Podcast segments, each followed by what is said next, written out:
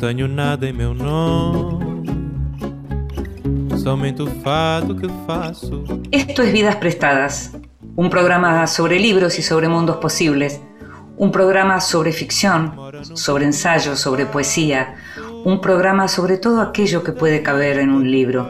Este es un programa para nosotros, los lectores. Nada possui meu nome.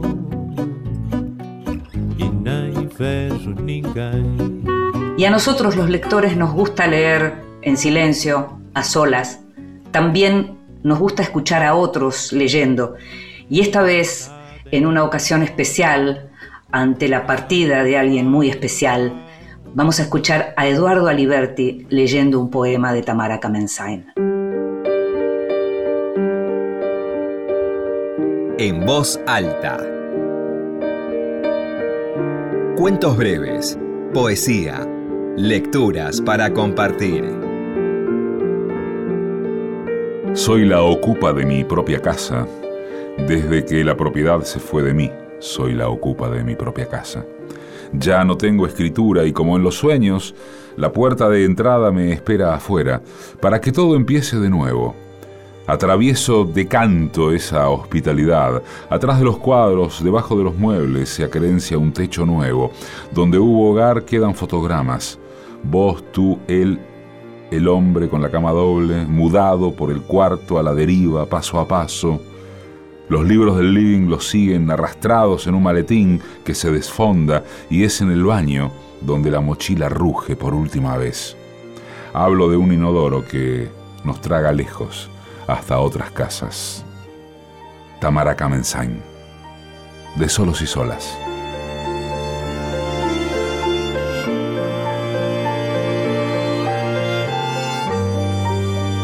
Escuchábamos a Eduardo Aliberti leyendo un poema de Solos y Solas, el libro de Tamara Kamensain, que murió en estos días.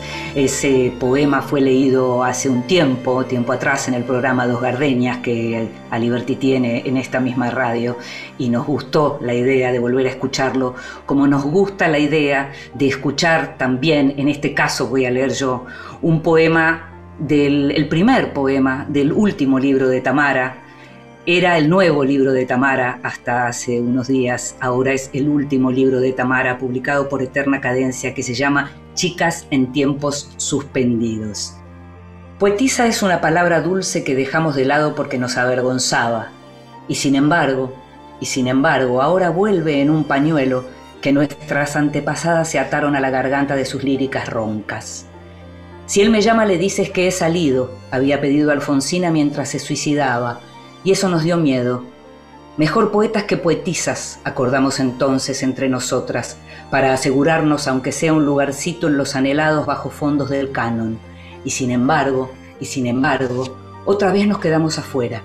No sabíamos que los poetas gustan de volverse bates, mientras a las chicas, en lenguaje inclusivo, la palabra bata no nos suena, porque las mujeres no escribimos para convencer a nadie.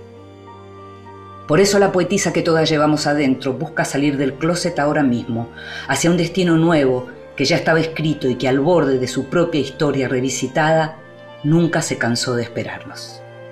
Seguramente para una poeta, para una poetisa, como estaba diciendo en este último libro Tamara, para una chica que escribe poesía, también hablaba de ella como una chica, hablaba de todas nosotras como chicas, siempre. Lo mejor es recordar esa poesía, es seguir leyendo esa poesía tanto en silencio como en voz alta. Vidas prestadas. En la noche de la radio pública.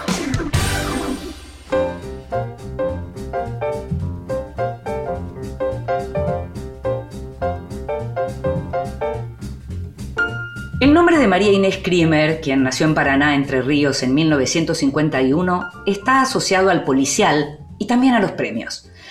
Sus novelas como Sangre Kosher, Cupo, Noxa o Sangre Fashion se inscriben en la tradición del género desde hace tiempo, siempre del lado de la literatura que se recomienda boca a boca y con la particularidad de incluir en sus tramas momentos políticos, sociales o del mundo de las ideas en una forma de participación de la autora en la discusión pública. Su última novela, Papeles de Ana, publicada por Obloshka, no es una novela de género, como no lo fue La hija de Singer, su premiada novela de 2002, con la que en algún sentido comulgan. Esta vez, la historia es contada a través de un relato dividido en tres partes, dos de las cuales trabajan el género epistolar, mientras la otra es una narración a través de postales. Ana nació en Entre Ríos, quiere ser escritora, Conocemos su historia a través de sus cartas, pero también a través de cartas de los otros. Hay un juego de tiempos entre la década del 60 y el presente. En el hoy, una investigadora estadounidense la busca. Quiere contactarla y no consigue hacerlo, y para eso le escribe a diversas personas que la conocieron. La vida de pueblo, la llegada a la gran ciudad, los viajes a Moscú en el marco de las actividades de la juventud comunista, los celos familiares en una familia judía, la rivalidad entre los pudientes y los que necesitan asistencia en esa familia, el humor, la malicia, los primeros amores, las primeras relaciones sexuales, el lugar de las mujeres en la literatura décadas atrás. De todo esto trata Papeles de Ana. Es una novela íntima y social y deliciosamente escrita, que devuelve el escenario de un tiempo en el que se producía mucha literatura, pero que no suele ser tan frecuentado por la literatura de hoy. Te invito a que escuches la primera parte de la charla con María Inés Krimer a propósito de Papeles de Ana. Muchas gracias María Inés por recibirnos para hablar de tu nueva novela Papeles de Ana. Es un placer. Un encanto eh, tener esta charla con ustedes. Bueno, después de leer la, novela, lo, digamos, lo, primero que, me dan ganas como de preguntarte tiene que ver con un cambio importante, por lo menos en, lo que son las novelas más conocidas tuyas, y que son novelas de género. Sos particularmente conocida por escribir eh, novelas policiales, por haber recibido varios premios en relación a esas novelas policiales. ¿Qué te llevó a escribir Papeles de Ana que tiene digamos, otro registro que tiene que ver con otro tipo de historia y hasta con otra composición en términos narrativos? La pandemia. Eh, el armado de, la novela eh, tuvo que ver con, el encierro del año pasado. Eh, yo venía trabajando en paralelo con las novelas de género, novelas policiales, la parte central de Papeles de Ana, y mm, era un trabajo que lo hacía solo por el placer de la escritura y porque estaba siguiendo muy de cerca una novela que a mí me encanta y que releo continuamente, que es eh, Ohio, de Sherwood Anderson. Eh, si vos seguramente la conocés, Inde, y, lo podemos recordar, eh, en esta novela el protagonista principal es un periodista que deja su, pueblo, su ciudad natal y toma un tren eh, rumbo a un destino desconocido. A mí me, gustaba mucho esa estructura de pensar una chica de provincia, eh, en donde hay muchos eh, rasgos biográficos, por supuesto, yo soy de Paraná, que en un momento de su vida toma un tren y se dirige hacia la gran capital, esa Buenos Aires con mayúscula, que representaba también la idea de la escritura con mayúsculas. Ese era el, núcleo de, este relato, eh, que como te comentaba, yo venía trabajando en paralelo con, mi producción eh, negra.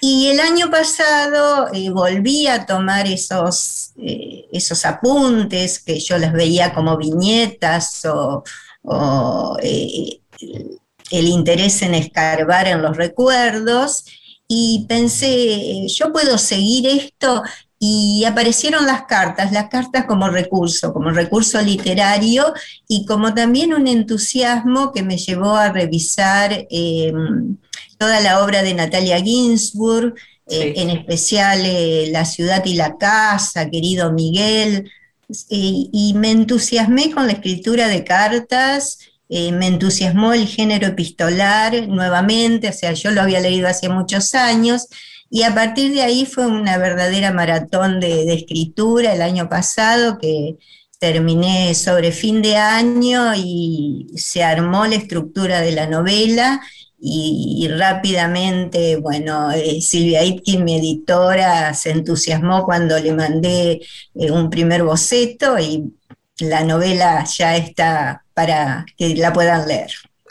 Le, mencionás a Natalia Ginsburg y aparecen varias, hay varias referencias, habla de Sherwood Anderson también, pero en tu novela hay muchas referencias, hay muchas referencias literarias y hay muchas referencias de otro orden que sitúan, digamos, al lector en una época. Pero en cuanto a las referencias literarias, estás hablando del, género epistolar, hay una referencia que aparece en uno de los epígrafes, de, acápites al comienzo de, de la novela, que es Vislava Simborska, que si bien ella es conocida justamente por su poesía, hay un libro muy lindo que yo no sé si vos leíste y nosotros recomendamos en este programa, que es la correspondencia de ella con aquellos que mandaban artículos a una revista y en donde toda la gracia de, Simborska y toda la ironía aparece muy desplegada. Hay algo del género epistolar que se perdió con, que se perdió con las cartas que se perdieron, ¿no? Sí, ah, pero eh, creo que el género tiene una frescura y un, interés renovado hoy día, porque eh, frente a esta comunicación, eh, lo charlábamos hace un rato como fuera del aire, no tan crispada de la pandemia, donde van y vienen los WhatsApp y donde uno está todo el tiempo eh, como pendiente del mail o, de las otras eh, plataformas sociales, la carta tiene otros tiempos, tiene los tiempos de la espera, los tiempos en que uno la redacta, la envía, la expectativa del destinatario. Y además tiene otra, otro aspecto que a mí me parece muy interesante, que es la posibilidad de dar distintas versiones sobre un mismo hecho que mm. los eh, protagonistas de, una historia crucen cartas, nos enfrenta con la posibilidad de conocer la historia desde distintos puntos de vista. Y eso literariamente es muy enriquecedor. Sí, definitivamente. Ahora, mencionabas recién lo que tiene que ver con tu propio lugar, digamos, como, eh, em, como escritora que arrancó en la provincia y que después llegó a la, a la gran ciudad. Y hay algo central que es como la novela central que aparece dentro de la novela y que tiene que ver con la calle Diamante. ¿Viviste en la calle Diamante? Sí, vivía en la calle Diamante. Eso, ah. el, juego, el juego que me propuse en esta novela y que también propongo al lector es un poco una mezcla eh, muy intensa de lo verdadero con lo inventado, si es que uno puede conocer lo verdadero, ¿no? Pero sí, vivía en la calle Diamante y en la calle Diamante eh, recuerdo muy bien la intriga que me producía dos cuadras hacia el lado del cementerio que de noche se encendían luces rojas. Y por supuesto en mi casa no me explicaban qué eran esas luces rojas. Y ya de adulta me eh, pude eh, cerrar ciertos, ciertos recuerdos vinculados con, con esas intrigas. Por eso pienso que es verdad que yo he desarrollado casi toda mi producción anterior dentro del género, pero no considero que haya como tabiques o fronteras muy rígidas en los géneros. Bueno, está demostrado ahora en los festivales de género negro que hay una, un cruce de registros que me parece que solo es eh, enriquecedor, me, resulta muy interesante y creo que algo de, de, esa intriga y de los silencios con los que trabajo en papeles de Ana eh, vienen de, la estructura del género negro. La vez pasada nos decía Javier Cercas a propósito de esto, eh, hablábamos de, bueno, no hay novelas policiales y novelas eh, no policiales, hay buenas y malas novelas o algo por el estilo. Uno, uno tiende a pensar eso también, ¿no? Se entusiasma con una lectura o no se entusiasma más allá de, de que pueda analizarlo dentro de un género determinado. Sí, el, género tiene más que ver con la industria y a veces con cierto encasillamiento externo, pero en lo personal a mí lo que me interesa es leer autores, o sea, que correspondan al género que fuere. Eh, cuando encuentro un autor que me entusiasma, eh, soy absolutamente fiel, lo leo, lo releo, y eso me ha pasado con Natalia Ginsburg, yo la leí aproximadamente por primera vez hace 30 años y volver a leerla el, año pasado y encontrar tanta frescura y, esa posibilidad de, interpelar directamente al, lector a través de una carta, me pareció un descubrimiento sensacional y bueno, por supuesto que lo, utilicé y, en una forma intensa, ¿no? Estoy, estoy muy contenta con ese trabajo. Hay algo en la novela que es eh, súper importante y que es clave, que tiene que ver con la cuestión familiar de la protagonista, de Ana, porque no es solo eh, una joven de provincia, sino que es una joven judía de provincia, de la provincia de Entre Ríos, y en donde lo que aparece también, para algunos es más familiar que para otros, aparecen las diferencias en términos eh, sociales y económicos de la familia, los más ricos de la familia, los más pobres de la familia, los andrajosos de la familia, aparece también el Partido Comunista, los ricos del Partido Comunista que estaban en, los judíos ricos del Partido Comunista, digamos, de la década del 60 o de comienzos de los 70. Me gustaría un poquito que, nos contaras cómo fue que te decidiste a escribir sobre eso, que por otro lado es tan rico a la, hora de poder narrarlo, ¿no? Me interesó mucho eh, situar la década en principio, porque me parecía que en, como relato en la literatura argentina, eh, los 70 han sido tan pregnantes, o sea, hay, tanta referencia y tanta literatura, y la tragedia fue mayúscula, que de alguna manera opacó la década de los 60 que es una década absolutamente rica en acontecimientos y que en alguna lectura que me resultó totalmente interesante, eh, situaban a la década también como una protagonista en, paralelo con, la protagonista principal. y, y me interesaba también el juego de la historia individual, cruzarlo todo el tiempo con la historia colectiva la historia individual de, esta chica en, una familia judía, de provincia, y el mundo que se le despliega cuando llega a Buenos Aires y eh, para eh, y va a vivir en la casa de unos tíos eh, militantes del Partido Comunista, altos dirigentes del Partido Comunista y con una posición económica muy diferente a de sus padres. Eso implica eh, distancias familiares, intrigas, peleas, pero también implica una apertura al mundo de la cual Ana ya no quiere regresar. Y ah. eso me pareció como muy, muy interesante como, eh, como estructura del personaje y también eh, muy interesante como cierta fidelidad que tiene Ana con su deseo. Y su deseo es ser escritora, pero bueno, que se enfrenta con, eh, con también el, escenario que, que en la década de los 60 existía en Buenos Aires de de un patriarcado literario muy marcado y eso también es un tema que, me gustó, al que me gustó entrar, ¿no?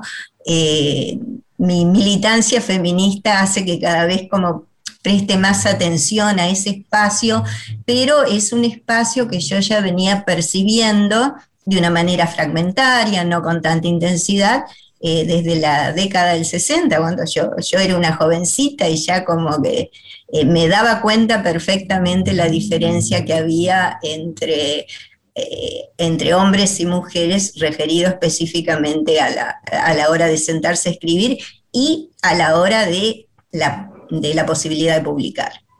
Hablábamos de las cartas, estás hablando del patriarcado y de los nombres de la literatura, de la gran literatura que estaba en Buenos Aires, y en la novela aparece eh, una ficción que se envía por correspondencia, una obra que se eh, envía por correspondencia al gran nombre de los 60 que era Abelardo Castillo. Eso fue un, juego, eh, un juego literario, esa carta no existió en la realidad, pero pudo perfectamente haber existido, eh, existido en mi deseo y en mis ganas y también en, mi imposibilidad de hacerla, pero eh, años después leí en una entrevista que alguien, algún escritor de renombre, que en este momento no recuerdo, o escritora a lo mejor, le había mandado la carta a, mm. Abelardo Castillo y eh, Abelardo nunca la contestó. Y entonces al leer ese dato recordé mi, deseo, mi deslumbramiento por la obra de, Abelardo en los 60, eh, la, época que yo leí eh, Las otras puertas y empecé a acercarme a sus cuentos y sentía una distancia tan abismal respecto a mis lo que yo considerara garabatos o mis primeros inicios, mm, que, fue, eso me, paralizó y nunca pude mandar esa carta, pero estaba, me hubiera encantado hacerlo, hoy me hubiera encantado hacerlo. Mencionabas recién eh, lo que tiene que ver con, la ida de, Ana a Buenos Aires a la casa de Caballito, eh, que no lo mencionamos, la casa de Caballito de esos tíos eh, altos dirigentes del partido y más ricos que, sus padres, y lo que aparece en esas rencillas familiares, además de la cuestión económica, aparece, vos decías de lo que ella ya no quiere volver, aparece como veladamente la figura de la traición al origen, ¿no? Sí, básicamente la traición a la familia, ¿no? Pero es tan fuerte el impulso y el deseo de escritura que tiene la protagonista que, esa, digamos, esa tensión eh, pasa casi a segundo plano y, creo que me permitió contarla solo a través de la estrategia de cartas. Hubiera sido muy complejo eh, contarlo, creo que de, otra manera supondría una victimización del personaje y en ningún momento era mi, mi intención, sino un personaje eh, lanzado a la escritura y también eh, con la idea de, la vara alta que pone la literatura, ¿no? Eh, hablábamos de patriarcado, pero hay, podemos remontarnos, pienso yo, mucho tiempo atrás, o sea, creo, no sé, Abelardo y Eloísa, o Ana Haren y Heidegger, realmente me parece como parejas como muy interesantes que cuando los hombres colapsan por eh, historias que ya son como muy conocidas, son las mujeres las que salen al frente, como en el caso de Anna Karen, para revalorizar eh, eh, la, obra de, Heidegger. Mm. Y hay otro ensayo, me estoy acordando ahora, que me resultó muy interesante, de Cynthia Sick sobre Henry James. Mm. Cynthia sí que es una escritora extraordinaria, pero ella tenía una adoración con Henry James, lo consideraba un genio. Entonces, lo que yo me preguntaba a través de la escritura de papeles de Ana, es qué pasa cuando, cuando no somos genias, cuando somos mujeres, cuando somos provincianas, cuando queremos escribir y están los grandes nombres del patriarcado literario allá arriba y nos ponen una vara altísima. Entonces, eh, creo que también ese es un tema que, cruza la novela y, que en lo personal me, me, interesaba poner en juego. Sí, definitivamente la cruza. Y sabes qué, María Inés, te invito a que escuchemos un poco de música y vamos a seguir hablando de esto que es muy interesante en relación a lo de la vara alta y a lo de la legitimación de los circuitos literarios, que me interesa mucho conversarlo. Seguimos enseguida.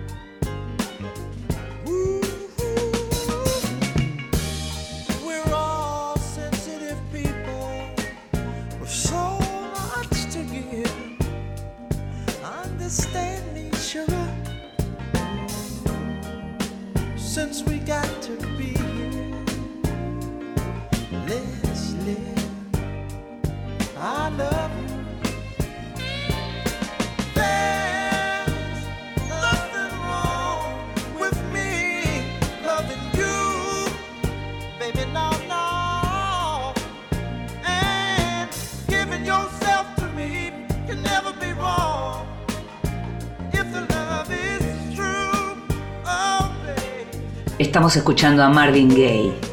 Let's get it on.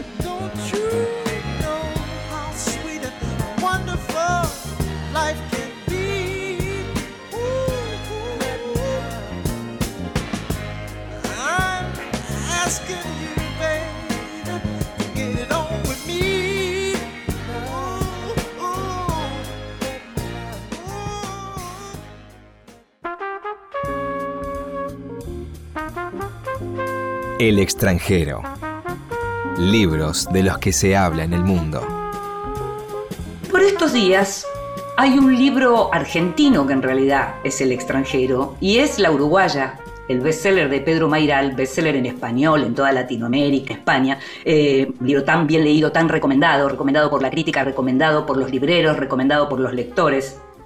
Un libro que acaba de salir como te decía, en inglés en los Estados Unidos y que además a lo mejor si andas por las redes sociales estuviste viendo que apareció, por ejemplo, eh, Sara Jessica Parker eh, leyendo La Uruguaya y como muy expectante, porque en Estados Unidos los libros suelen eh, pensarse bastante antes, digamos, la gente espera la salida de un libro, la aparición de un libro. Lo cierto es que por estos días leí varias buenas reseñas de, La mujer del Uruguay, como se traduce el título en inglés, em, por ejemplo, de la Chicago Review of Books, eh, en donde realmente la crítica es muy buena, en donde dice, eh, tal vez recuerdes la historia de Lucas Pereira, si la leíste y si no te cuento, Lucas Pereira es un escritor de unos cuarenta y pico de años que tiene que ir a cobrar plata al Uruguay o que se propone ir a cobrar plata al Uruguay para poder cobrarla son dólares, en la Argentina suele pasar que tenemos algunos problemas y, con el tema del dólar, entonces va, pero también en Uruguay tiene una ex amante a la que quiere ver porque está en el medio del tedio con el matrimonio con su mujer Cata, tiene permanentemente cuestionamientos acerca de lo que es la paternidad, cree que su mujer le es infiel.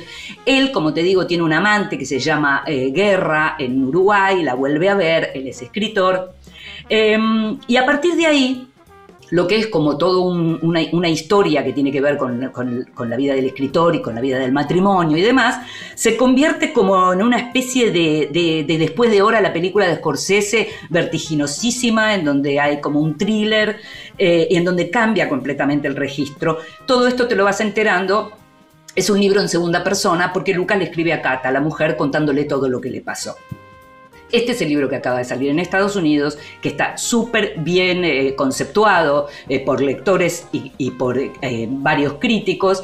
está muy elogiada la traducción de Jennifer Croft, la traductora, que es una traductora muy conocida y muy premiada, que también es escritora y que fue publicada recientemente. Entonces, lo que dice esta Dana Hansen en la Chicago Review of Books es que dice que Mayral trabaja a través del conocido tropo del torpe deseo sexual masculino para reflexionar más filosóficamente sobre la naturaleza de las relaciones íntimas, habla de una tierna meditación sobre el deseo y la fragilidad del corazón humano, elogia, como te decía, la traducción. Bueno, hasta ahí está todo muy bien. En el medio leí una reseña espantosa de un señor que se llama Ratik Asokan, que es un hombre que nació en India y vive en Nueva York, que es un reseñista, parece importante, de música y libros, que parece no haber entendido nada porque confunde permanentemente al narrador con el autor y permanentemente si tiene para acusar a un, em, digamos, al narrador o al protagonista, en este caso que, es, digamos, eh, Lucas Pereira, acusa de misoginia al autor, hace cosas horribles. Nunca imaginé yo que un diario como el New York Times podía sacar una crítica como esa. Pero bueno, salir, ser publicado en otro país tiene estas cuestiones, te leen desde otro lugar, no siempre conociendo tu cultura, muchas veces creyendo que porque están en países centrales saben más que uno que vive en este sur del mundo. Y lo notable es que esa misma reseña que habla tan mal termina diciendo que el libro ha sido muy exitoso en toda Latinoamérica, como desvalorizando la opinión de tantos lectores. Muy feo, muy bueno la uruguaya, seguimos recomendándola muchísimo.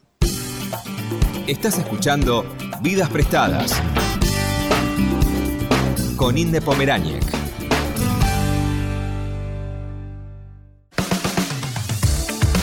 Continuamos en Vidas Prestadas.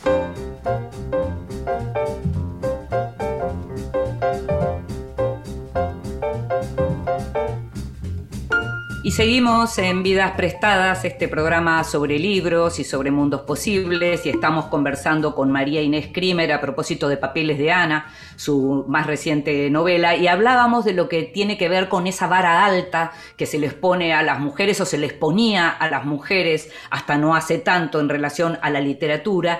Y eh, estábamos hablando, o yo quería preguntarte por los procesos como de legitimación, porque dentro de la propia novela hay incluso como un romance que se interrumpe porque hay un señor que dice que su novia está escribiendo una novelita. Había una idea general, ¿no? Acerca de que la literatura que escribían las mujeres eran novelitas. Eh, sí, era, es, muy interesante el, diminutivo. Em, estoy pensando ahora en, Silvia Plath, ¿no? que absolutamente legitimada en su obra, en su gran obra. Pero hay, un, ensayo, creo que es de Al Álvarez, sobre Silvia Plath, que creo que en este momento se consiguió, lo he visto en las librerías y lo voy a volver a buscar, que eh, él cuenta que cuando va por primera vez a la casa, eh, él va a entrevistar al marido, a Ted Hughes, y ella estaba eh, todo el tiempo, estaba cocinando un bizcochuelo y todo el tiempo estaba como atendiendo el bizcochuelo y atendiendo a la charla que, eh, de los dos hombres. Y, siempre me parece como una figura paradigmática en esto de, del camino de las mujeres hacia la escritura, porque realmente Silvia Plath, con la inmensa obra que tiene, en realidad creo que ella quería ser Doris Day, o sea, quería ser la chica más linda del barrio, la mejor mujer, eh, y, también la gran escritora, y, no se puede todo, es una vara altísima, ¿no?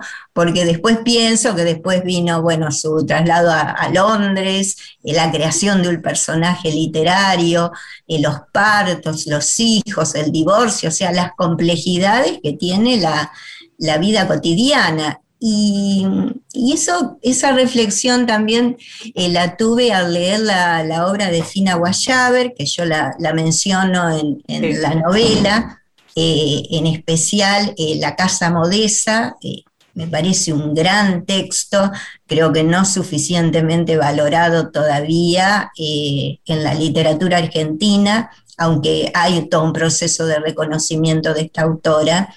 Y ella eh, era la fina, la mujer de un alto dirigente del Partido Comunista, y cuando eh, ella expone su novela a consideración de, los tribunales partidarios, eh, es desacreditada porque no, correspondía a, la bajada de línea ni a la ideología que el partido esperaba. Y es una gran novela. Y también me encontré con la opinión de Elías Castelnuovo, eso también lo cito en la novela, que cuando le hace una devolución dice bastante buena para ser escrita por una mujer. Y, la novela tiene una frescura, una potencia eh, extraordinaria. Hay un capítulo que yo siempre recomiendo que se llama Suicidio por un piso encerado. O sea, que, que marca, como, como creo que en pocas narradoras, la tensión que existe entre el trabajo doméstico, la militancia y la escritura.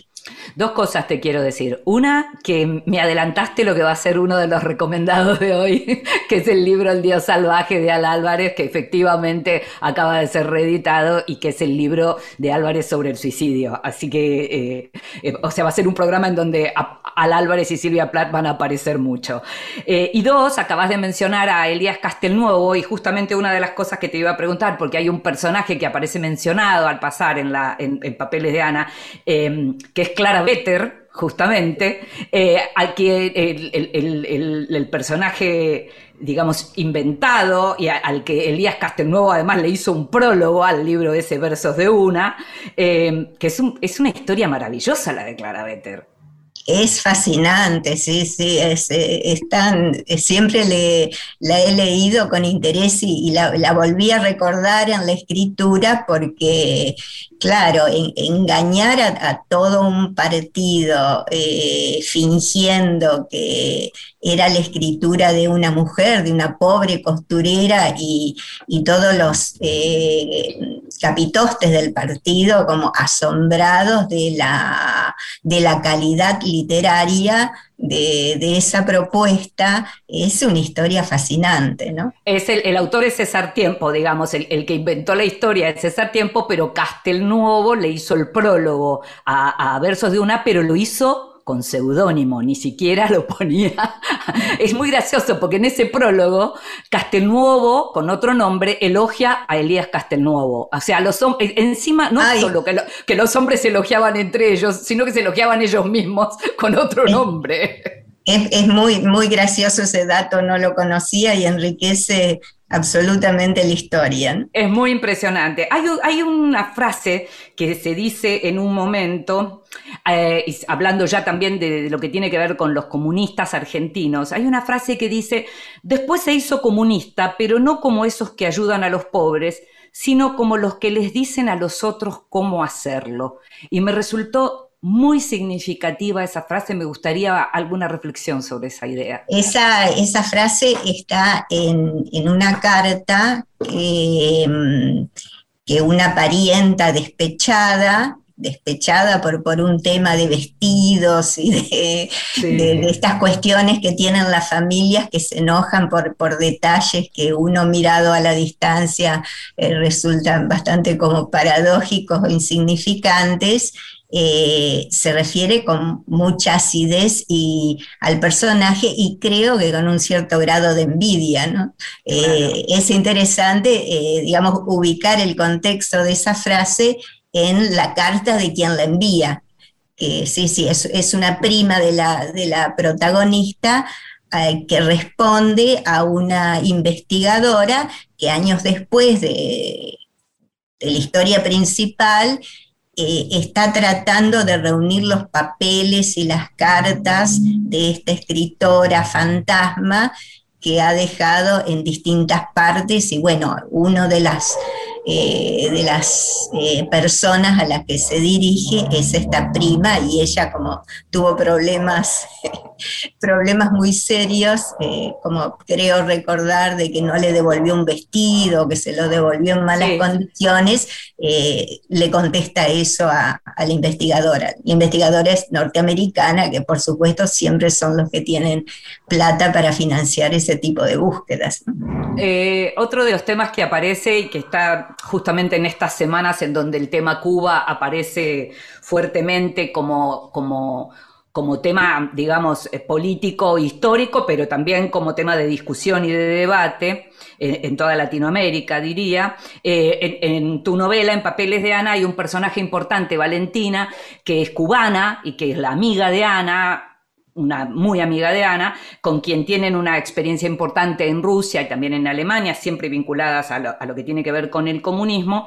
Eh, pero aparece, es muy interesante el discurso de Valentina porque aparece justamente como, como hablando en primera persona de lo que es Cuba, no de lo que otros piensan que es o que debe ser.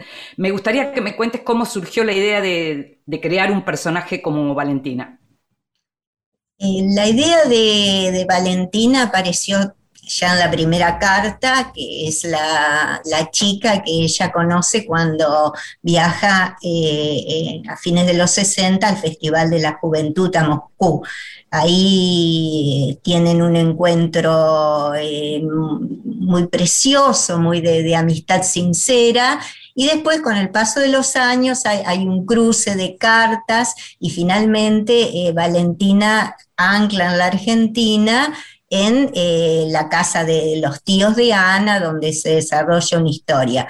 Valentina es documentalista eh, y está como muy interesada en la gran experiencia de cine que se producía, bueno, a principios de los 70 en, en Argentina, Getino y posteriormente, bueno, Pino Solanas. Y, me pareció como un personaje muy rico porque podía contar la historia de Ana desde otro lugar. Y ese despliegue se da específicamente en la tercera parte de la novela, donde ya eh, la protagonista entra en un cono de silencio, el cono de silencio que tiene por lo general que ver con la escritura, ese lugar a donde nunca se llega, y son los otros personajes los personajes que aparecen en la primera y en la segunda parte, los que toman la, voz narradora y van contando eh, qué pasó con la protagonista. Eh, esa, idea de que fueran otros personajes los que tomaran la voz en esta tercera parte, eh, surgió después de la lectura de, una novela que me resultó muy interesante, a lo mejor no tan conocida, eh, de Sergio Asteni, que es un escritor eh, italiano, y que está, eh, narra la historia de un, de un minero, Tulio Saba, a través de voces, de distintas voces, que cuentan historias sobre él. Un poco así la estrategia de Faulkner también. Entonces a mí se me ocurrió que, digamos, desplazar ese, ese registro de otras voces a otras cartas. Y, bueno, y ahí sí Valentina toma una voz más protagónica, ¿no? Y más, eh, como más interesante, creo yo, y crece como personaje. En especial porque le está marcando a Valentina eh, ciertas cuestiones que muchas veces nosotras como narradora escuchamos de nuestras familias, de nuestras parejas o de nuestros hijos, vinculado con los tiempos de escritura, con ciertos grados de ausencia y cierta cuestión eh, interna de, los procesos de escritura que a veces te hacen eh, parecer un poco un bicho raro. Justamente, y como para ir redondeando, algo que aparece en la novela y que tiene que haber aparecido necesariamente en la vida de, las mujeres escritoras de tu edad, tiene que ver con el vínculo con las madres, en donde lo que se dio en ese momento además fue como un cambio muy importante en el lugar de las mujeres o empezaba a darse un cambio muy importante. Y quiero leer un fragmento que para mí fue muy fuerte. Em, y que dice, pero una noche me desperté de golpe y recordé que una vez que fui con Raquelita a un campamento, vos te apareciste de repente sin avisar, me morí de vergüenza, y me pareció escucharte, nunca mezcles la ropa blanca con la de color, nunca dejes platos sucios en la pileta, nunca mandes una remera de algodón a la tintorería, come siempre con la boca cerrada para que a los demás no les dé asco, así se cosen los botones, así los ruedos, así se planchan las camisas de papá para que no queden arrugas, así se barre debajo de la cama, así se pone la mesa para el desayuno, así para la cena, no andes por la barranca con ese Schwarze, podés contagiarte algo, la modista de tu prima le cose a Graciela Borges, así se bate el bizcochuelo, en el Doña Petrona hay recetas escritas con mi propia mano, hasta el gefilte fish de la bobe, el se hace con remolacha y mostaza, fíjate que no te den el pan del día anterior, y sigue, y sigue, y sigue, con la frase de, por ejemplo, tenía un camisón, una bombacha y un, un corpiño limpio siempre a mano por si te internan de urgencia, no recuerdo si me dijiste todo esto junto, ni sé por qué ahora me animo a escribirlo. Todo eso, María Inés, te juro que es un golpe al corazón muy fuerte. Ese, ese párrafo eh, surge de la carta que la protagonista escribe en un vuelo rumbo a Berlín y se entiende que pueda hacer semejante descargo solo tomando distancia. En realidad creo que, tiene que ver con, los procesos de escritura, ¿no? Uno puede contar una vez que se fue, una vez que tomó distancia, una vez que el, hecho eh, disparador pasó. Y creo que sí, sí funciona perfectamente como una metáfora de la escritura. Te hago la última pregunta. Fuiste maestra, te recibiste de abogada. ¿Cuándo decidiste ser completamente escritora? Cuando me vine a Buenos Aires. Es como en, paralelo con Ana, ¿no? Pero fue años después. Eh, me decidí eh, cuando, eh, después de toda una primera etapa de trabajar como maestra, después tener mi estudio de, abogada, todo en la provincia, eh, miraba Buenos Aires, y creo que esa mirada está en la novela, eh, con el deseo de la escritura y el, deseo de, encontrar maestros. Las maestras aparecieron después y bueno, cuando, cuando lo pude hacer, eh, decidí dar, dar ese paso y, fue realmente muy enriquecedor porque acá encontré grandes maestros. estoy pensando en Guillermo Sacomano, en, en el querido Juan Ford, que no, no terminamos de, de, lamentar su ausencia, eh, y, otros autores que, me, fueron como marcando, autores, autoras, que fueron marcando un camino, tanto en el género negro como ahora en esta, en esta incursión mía en cierto grado de autoficción. Mm. María Inés, te agradecemos muchísimo que hayas estado con nosotros en Vidas Prestadas. Un placer leer papeles de Ana y un placer conversar con vos. Un placer, Inde. Muchísimas gracias por tu lectura y la pasé muy bien en esta charla.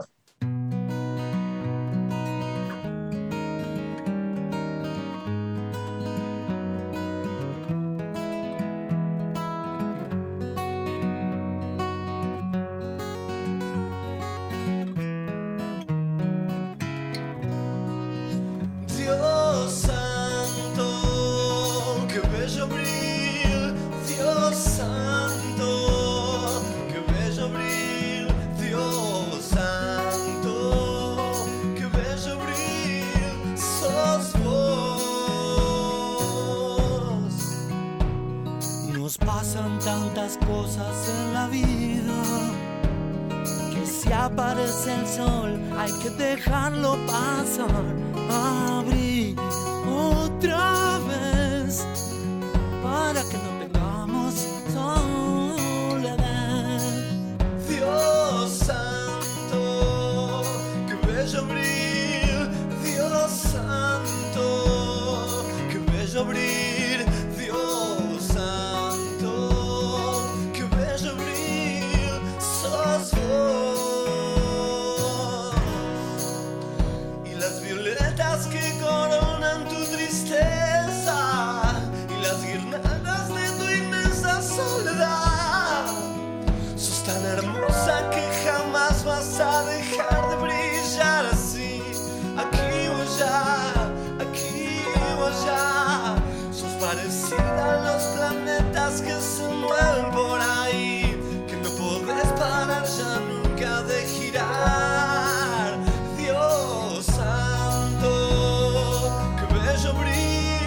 Estos son Fito Páez y Luis Alberto Spinetta, Bello Abril.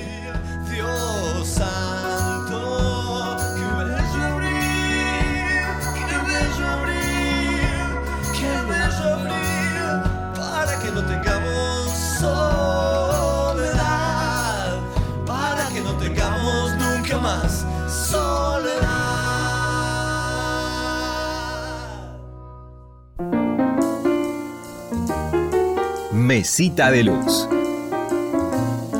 Grandes lectores nos cuentan qué están leyendo.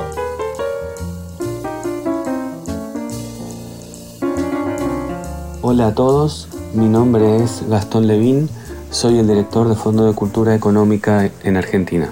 Terminé de leer hace unos días un libro precioso de una editorial pequeña, nocturna, cuyo título es en caso de amor, Psicopatología de la vida amorosa de Anne Dufour-Mantel. Es un tratado compuesto por pequeños ensayos apoyados en diversos relatos originados en sesiones que la propia Anne mantuvo con sus pacientes. Pero, a contramano de cierta tendencia brutal a develar secretos de diván, Anne hace, hace literatura con los más elementales sentimientos. Culpa, vergüenza, derrota, pero también el amor, lo que sea que eso signifique, tiñendo cada intervención de una esperanza fatal. Lo que más me gustó es que logra un equilibrio exquisito entre el argot psicoanalítico a veces incomprensible y la pura develación de casos sin valor alguno. Allí donde está a punto de naufragar en alguna de estas aguas, la autora nos maravilla con una reflexión, una imagen, un gesto de humanidad que nos pone frente a la vida resaltando lo que no vemos, o no queremos ver para sobrevivir. Estoy por terminar La mitad fantasma de Alan Pauls. Eh, me gusta mucho Pauls, me encantó el pasado, la novela con la que hace unos años ganó el premio Ralde y veo muchas conexiones de este libro con aquel. La historia de amor entre Savoy y Carla, dos personas aparentemente destinadas a no tener nada que ver una con otra, y sin embargo las conexiones van quedando a la vista con la precisa y emocionante prosa de Pauls.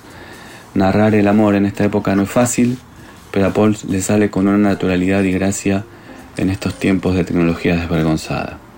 Eh, además, en mi mesa de luz siempre, siempre hay un libro de John Connolly, de su serie Charlie Parker, que ya lleva más de 15 libros. Estoy eh, releyendo el primero de ellos, Todo lo que muere, publicado por Tusquets, acaso el mejor de todos, un policial con tintes fantasmagóricos que estremece y que también les recomiendo.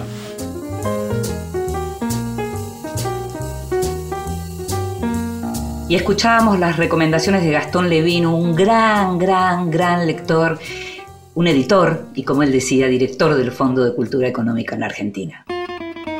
Libros que sí. Títulos nuevos y no tan nuevos que son imperdibles. Estoy leyendo un librazo. Y te digo que estoy leyendo porque es un libro grande que todavía no terminé, pero ya sé que es un librazo. Se llama ¿Cómo fue que todo salió bien? entre signos de pregunta. El autor es Al Álvarez, un crítico, eh, no, se puede decir que haya sido un periodista cultural, un escritor, un ensayista, un académico, un hombre que salió de Oxford súper formado, un hombre que nació en 1929 y murió en el 2019, con este nombre, Al Álvarez, inglés, judío inglés. ¿Y cómo fue que todo salió bien? Que está súper, súper bien traducida, eh, fue publicada por Entropía, eh, que se lee maravillosamente bien, fue traducido por Juan Nadalini. Es un libro de memorias, es un libro de memorias en donde justamente Álvarez cuenta lo que fue esa infancia de, judío eh, inglés atravesando la Segunda Guerra, lo que fue su entrada a Oxford, lo que fue su vida como crítico. Eh, explica, digamos, ese universo, ese mundo, ese tan eh, siglo XX, lo explica de una manera maravillosa, tiene un modo de escribir que es una forma narrativa tan extraordinaria que te va llevando, que te va llevando, que te va llevando y que todo lo que te va contando es una historia detrás de la otra, tan maravillosa, eh, que es un placer, es un placer leer a Al Álvarez, que es alguien que nosotros ya conocíamos porque hace muchos años Editorial Norma había publicado El Dios Salvaje, ensayo sobre el suicidio, un libro fenomenal. Él había sido editor de Silvia Plath. En este ensayo eh, eh, Álvarez hablaba, por supuesto, eh, al hablar sobre el tema del suicidio, tiene toda una parte del libro que, se, que la dedica a la poeta Silvia Plath. Y este libro hace un tiempo volvió a ser publicado por Fiordo, que acaba de reeditarlo. Como te decía, se llama El Dios Salvaje, ensayo sobre el suicidio. Al Álvarez era un hombre con muchísimos intereses, como había tenido de chico un problema en una pierna, buscaba él mismo desafiarse como deportista, de modo que tiene un libro muy bueno que se llama En el estanque sobre la natación, tiene libros sobre montanismo. Es una figura fabulosa que te recomiendo muchísimo que, la busques. El libro se llama Cómo fue que todo salió bien y el otro es El Dios Salvaje. Y después, para seguir con una, otra eh, británica maravillosa también del siglo XX, Virginia Woolf, Capital Intelectual, acaba de sacar Escenas de una vida, matrimonio, amigos y escritura. Es una selección de los diarios de Virginia Woolf, hecha por el escritor español Gonzalo Torné, con un muy buen prólogo de Lucía Ligmaer. Y el libro lo que hace es, al, haberse sumergido en esos diarios, lo que eh, Torné toma es todo lo que tiene que ver con el matrimonio, la enfermedad, con los pensamientos de, Virginia Woolf, hace una selección de eso, y también con las opiniones de Virginia Woolf sobre otros autores, sobre otros artistas, sobre toda la gente que la rodeaba. El libro se llama Escenas de una vida, matrimonio, amigos y escritura y no tiene desperdicio. Fue publicado por Capital Intelectual.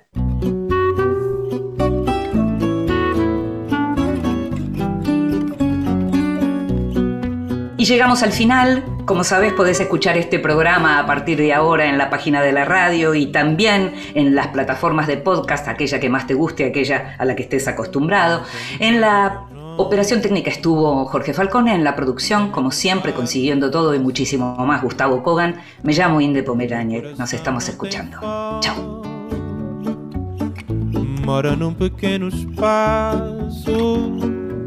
Vivo da vida que passa, de amores que vão e vêm.